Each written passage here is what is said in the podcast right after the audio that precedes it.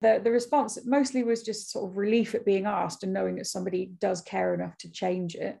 And that's kind of you know it's what brands should be doing. It's what i encourage brands to do even if it could potentially put me out of business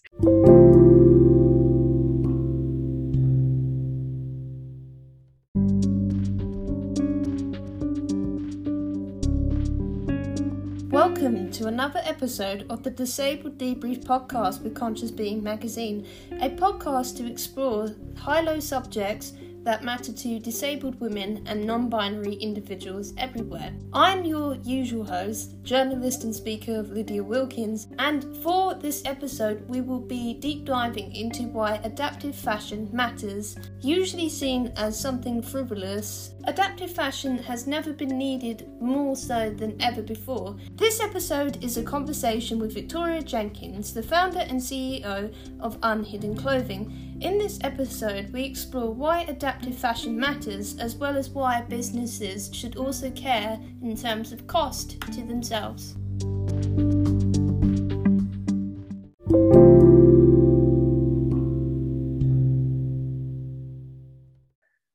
Hello, uh, thank you for having me. It's nice to be here. Uh, so I founded Unhidden after um, sort of working in fashion myself, but also becoming disabled sort of four years into my career. Um, so Unhidden was founded basically I was in hospital with another woman and she couldn't dress for work. She couldn't dress at home how she wanted to.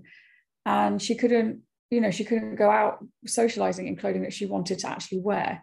And it was just a light bulb moment for me of how I could use you know the skills that I had learned um, for good, essentially. So adaptive clothing, you know, it's an, it's the lack of is an actual barrier to disabled people having equity and being able to work. You obviously took inspiration from the woman that you met. However, was there ever a moment, a kind of light bulb moment? Sometimes, when it comes to businesses and brands, people who go on to found their own business sometimes say, Oh, I've had this light bulb moment where I can see this scenario applying to more than just the one person. Yeah. So, yeah, gosh, it, you know, when I had the initial moment and I, st- I was literally researching from my own hospital bed, because initially I'd said to her, you know, oh, someone will be doing this. That's so, you know, this sounds really obvious. Someone will be doing it. And what I found, this was in 2016, and there wasn't very much, and it wasn't really aimed at younger people wasn't sustainable. I mean, sustainability in 2016 was still a relatively underused word rather than now where it's overused. So yeah, the more, you know, the more I sort of looked into it and the more I sort of started asking people about what they needed, you just sort of realize the scope and you realize the problem that it's like the actual, the real impact it's had on people. You know, I've spoken to, you know, people like myself who weren't born disabled and overnight are completely unable to wear their own clothing. You know, it's it's a it's the mental problem of suddenly being you know you're feeling vulnerable anyway but you you're suddenly denied that ability to dress how you want to in clothes that you used to find really comfortable um, or that just made you feel special. And i think you know the more i looked at it the more i thought well some something's got to be done about this. And i don't want to keep working for companies where the disabled community is being actively left out. So i'll do it. Tell me about the purple pound and how this informed your business. Why should we care about this and why is it important? Well, yeah, the purple pound is certainly a, like a, an important point to cover. So the purple pound is worth, I think, 249 billion a year in the UK. But actually, uh, the UK high street loses 267 million pounds a month because it's not accessible and it doesn't have adaptive products. And I think, you know, especially with everything that's happening at the moment, can businesses really afford to actually continue to exclude this market. You know, there's there's spending power there. The adaptive fashion market is estimated to be worth, depending on which bit of research you read. So I'm going to stick with one that put a big number on it. Uh, it said 353 billion dollars, which far outstrips sustainable, ethical. Like it is a massive, monumental market. And you know, so you could you could do it from that point, which is why it really frustrates me that brands have been so long to get on board you know you look at that number and think why would you decide you don't want to serve that market? It just doesn't make business sense. But there's also you know there's the human impact side of it. You know it's it's needed and it will like like with much of the universal design element and all sorts of um, app and text that have been created for disabled people it will benefit everybody. You know, because there are people that go through temporary disability, you know, they've got a broken leg, can't wear half their clothes for maybe six weeks. They might want something that they can wear during that time, or people post surgery, you know, whether it's not going to be a long term um, issue for them, but it is, you know, sort of to have that option other than just sort of going, okay, well, I'm just going to wear jogging bottoms for the next six weeks. Fine. But I think, you know, it's just, again, like you said, you were saying earlier, it is that assumption that we either we don't want it or we don't need it or that we're not that fast or that we don't work and that's why we don't need this kind of clothing you know like oh we can all just wear jogging bottoms for life i think you know those are some of the assumptions that come with the non-disabled community and how they view disability but i think it you know mostly it just comes from ignorance of people not knowing how many of us there are and them not seeing us like represented in the media or in fashion or in beauty or just anywhere i think it was the Lloyds banking group did research into visibility of disability in advertising. And disability is represented 0.06% of the time. So no wonder people don't know how many of us there are because we're not shown. We're literally hidden. This episode of the Disabled Debrief podcast is sponsored by Black Crowned Hibiscus Gin. British with an African twist, this is a premium distilled gin infusing African and Caribbean botanicals with British gin, and listeners can now get 10% off with the code DDP10. Make sure you visit blackcrownedgin.com. When it comes to designing, what's the process? Can you take us from A to B, so from an idea to a finished product? Uh, yeah, so I mean, gosh, it's because I've been researching and developing it since 2016. I've forgotten some of the bits that I did to start with because I've had so many designs banging around my head for well six years now. Um, so I started with you know sort of a really small range of sort of designs that I that I liked, and then I looked at them and said, right now, what needs to happen to these to make them adaptive? So for the dress, for example, you know, I sort of had the silhouette generally, and I was like, okay, so I want it to be pull on because that's easier. There's no fiddly zips anywhere. People just pull it over their head. What if they've got a stoma? Okay, so then that's when I put the zip across the middle that's kind of hidden so you can't see it. It's going to be double ended. The initial samples have all been just one sided, but it will be double ended because obviously people have stomas in various spots and also for feeding tubes and so on. And then I thought, right, okay, if I'm a wheelchair user, what do I need this skirt to do? And it, you know, people have said that actually quite often sitting down the hem of a dress, even though it's jersey, that can pull against your legs. So I thought, okay, we'll just put splits in the side of the dress, not horribly long ones, but it's like a really small change. But it means that the bottom bit will flap straight down and the front still covers your knee without restricting it, and you can still move around freely and all the rest of it. So that was the process for the dress. Um, the trousers, I mean, I sat in them myself, you know, sort of sat in a pair of trousers that I find uncomfortable and thought, okay, what do I need to make them more comfortable? So, okay, elasticated back waistband, that's a given. But I was also, I did work with um, a disabled woman who's absolutely amazing. She's on telly a lot, but I don't want to name drop her because she'd probably hate it. But I did work with her to because um, we were working on a, a, different project. So I did develop some trousers with her. So I sort of continued that idea um, that we'd worked on so that I could sort of form a bit of a basis and a backbone for the seated trousers.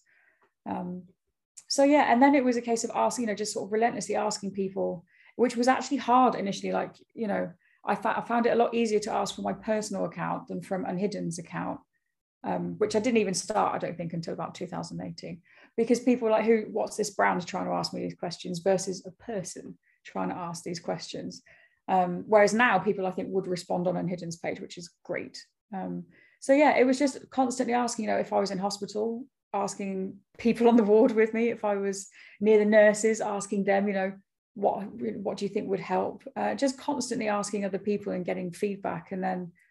Um, you know, had the, the photo shoot in September of 2020 when I finally had samples to work with and just found that thankfully, you know, obviously my job as a garment technologist has been the construction of clothing and how it fits. So I think I, you know, I'm at quite an advantage in that I didn't have to repeat the fit process so many times because most of them were actually good first time round, which was a delight and like a very like I was like, oh god, this shoot could go horribly wrong if nothing fits anybody. Um, but it was yeah, it went really well. When it came to asking people, what was the initial response like? What did people think when you said that you'd had an adapted design made up?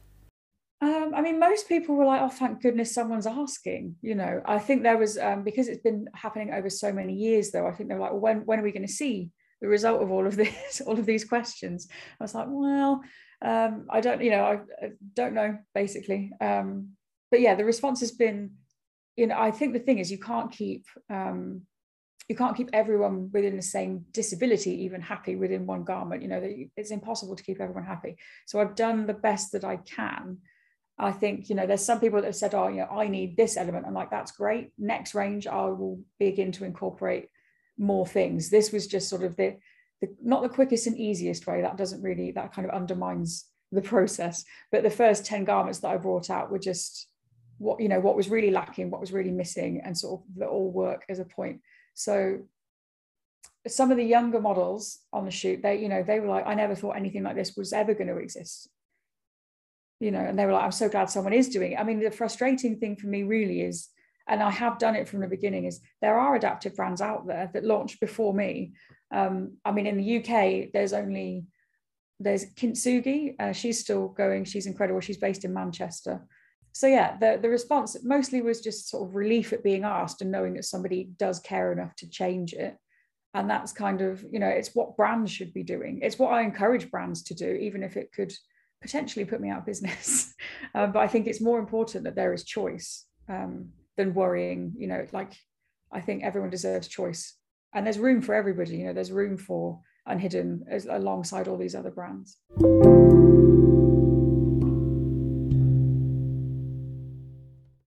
I'd like to ask about your experience giving a TED talk. How was that?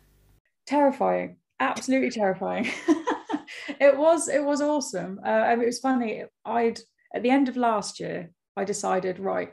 I'm going to put a goal for next year to do a TED talk, and then a friend of mine knows one of the organisers of the Brighton one and said, you know, I can't promise that you'll be in it, but this is who you speak to if you want to apply.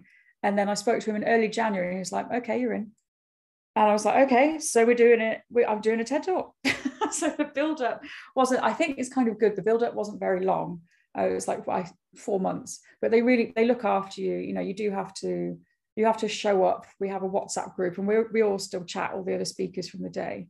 Um, and they, you know, they do guide you a bit. There's, you have rehearsals. They sort of walk you through how to build a talk and all the rest of it. I mean, on the actual day, I think half of it went out my head um, and I decided in a in a vision of I didn't want to be scared. Um, I suppose is the right way of saying it. So I took my glasses off so I couldn't see the audience basically. But what that also meant was that I couldn't see the countdown timer. so I think mine's a very short TED talk. I think it's uh, 10 minutes, maybe a bit more. But uh, I even I like I had to really remember to speak slower because I do talk really fast. Um, but no, it was good. And it, like the reaction afterwards was really amazing. Sort of walking around and people sort of stopping me to say I really enjoyed it. Um, one of the one of the volunteers at the event has a stoma and she's never seen anyone talk openly about disability in that way.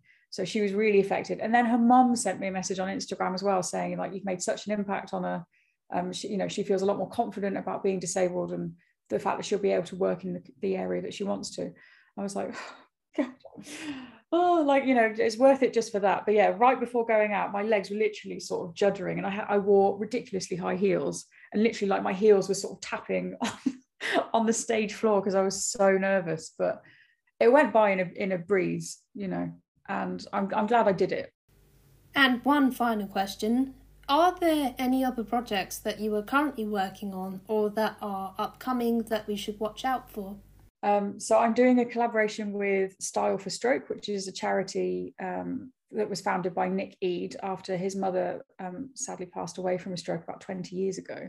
So he does a collaboration once a year with various brands um, just to make slogan T-shirts and raise awareness of you know people who have a stroke and who go on to hopefully go on to live you know almost full lives. But that's a terrible way of putting it actually But essentially it's to raise awareness around strokes and it's not just about old people it's about younger people and sort of the impact that it has so on june the 11th we are going to be on the official London Fashion Week schedule because of my connection with the BFC because I'm a member. Um, so it's just going to be a preview of the the t-shirts, and I will have Unhidden's existing collection there. So it's it's only going to be new in sense of the t-shirts, but um, we'll both be there, and you know we're going to basically just spread the word. So that's that's thing number one. Um, I am in terms of events. I'm speaking at the um, Disability Business Forum on the 29th of June, uh, which is exciting. I'm actually doing a talk next week at the Evening Standards SME Expo in Olympia at five past three, more about sustainability, but how adaptive design is more sustainable. So that's always a fun topic for me to cover. Um, I do have the licensing rights now to use Paw Patrol and SpongeBob SquarePants on kids adaptive wear. So I will be developing that range, which I hope will be out in the autumn, which is very exciting. Uh, and then I can't say who with yet, but I'm working with a Paralympian and we're going to bring out a range um, during September Fashion Week. And in September, I'm also going over to the States to show over there. And there will be a much bigger range that will then also be in a big event here as well. So with the kids wear range, um, the plan is I'm going to start organizing and sort of setting up the, the meetings today. Essentially, I want to do feedback, um, you know, sort of focus group feedback sessions before I even get anything made with parents of disabled kids, disabled kids themselves, and disabled parents, because there's also, you know, like they need to be able to dress children easier as well. So I want to speak to as many people as I can, and then ideally be in a position where I could then reward them all with a set of the collection where it's you know where it's appropriate or it's items that they need uh, when it when it launches. So that is something that if anyone listening, you know, sort of wants to reach out I will put a social media post out about it and I'll try and make sure that it's visible on the website as well. But me and the website are not friends. So I've done my absolute best with um, coding and hiring other people that know little you know bits of coding that I needed, but it's not it's not perfect. It's being it's going to be rebuilt soon. Um, so yeah, reach out if you do have things that you you know that you've struggled with that you want to see that I can help.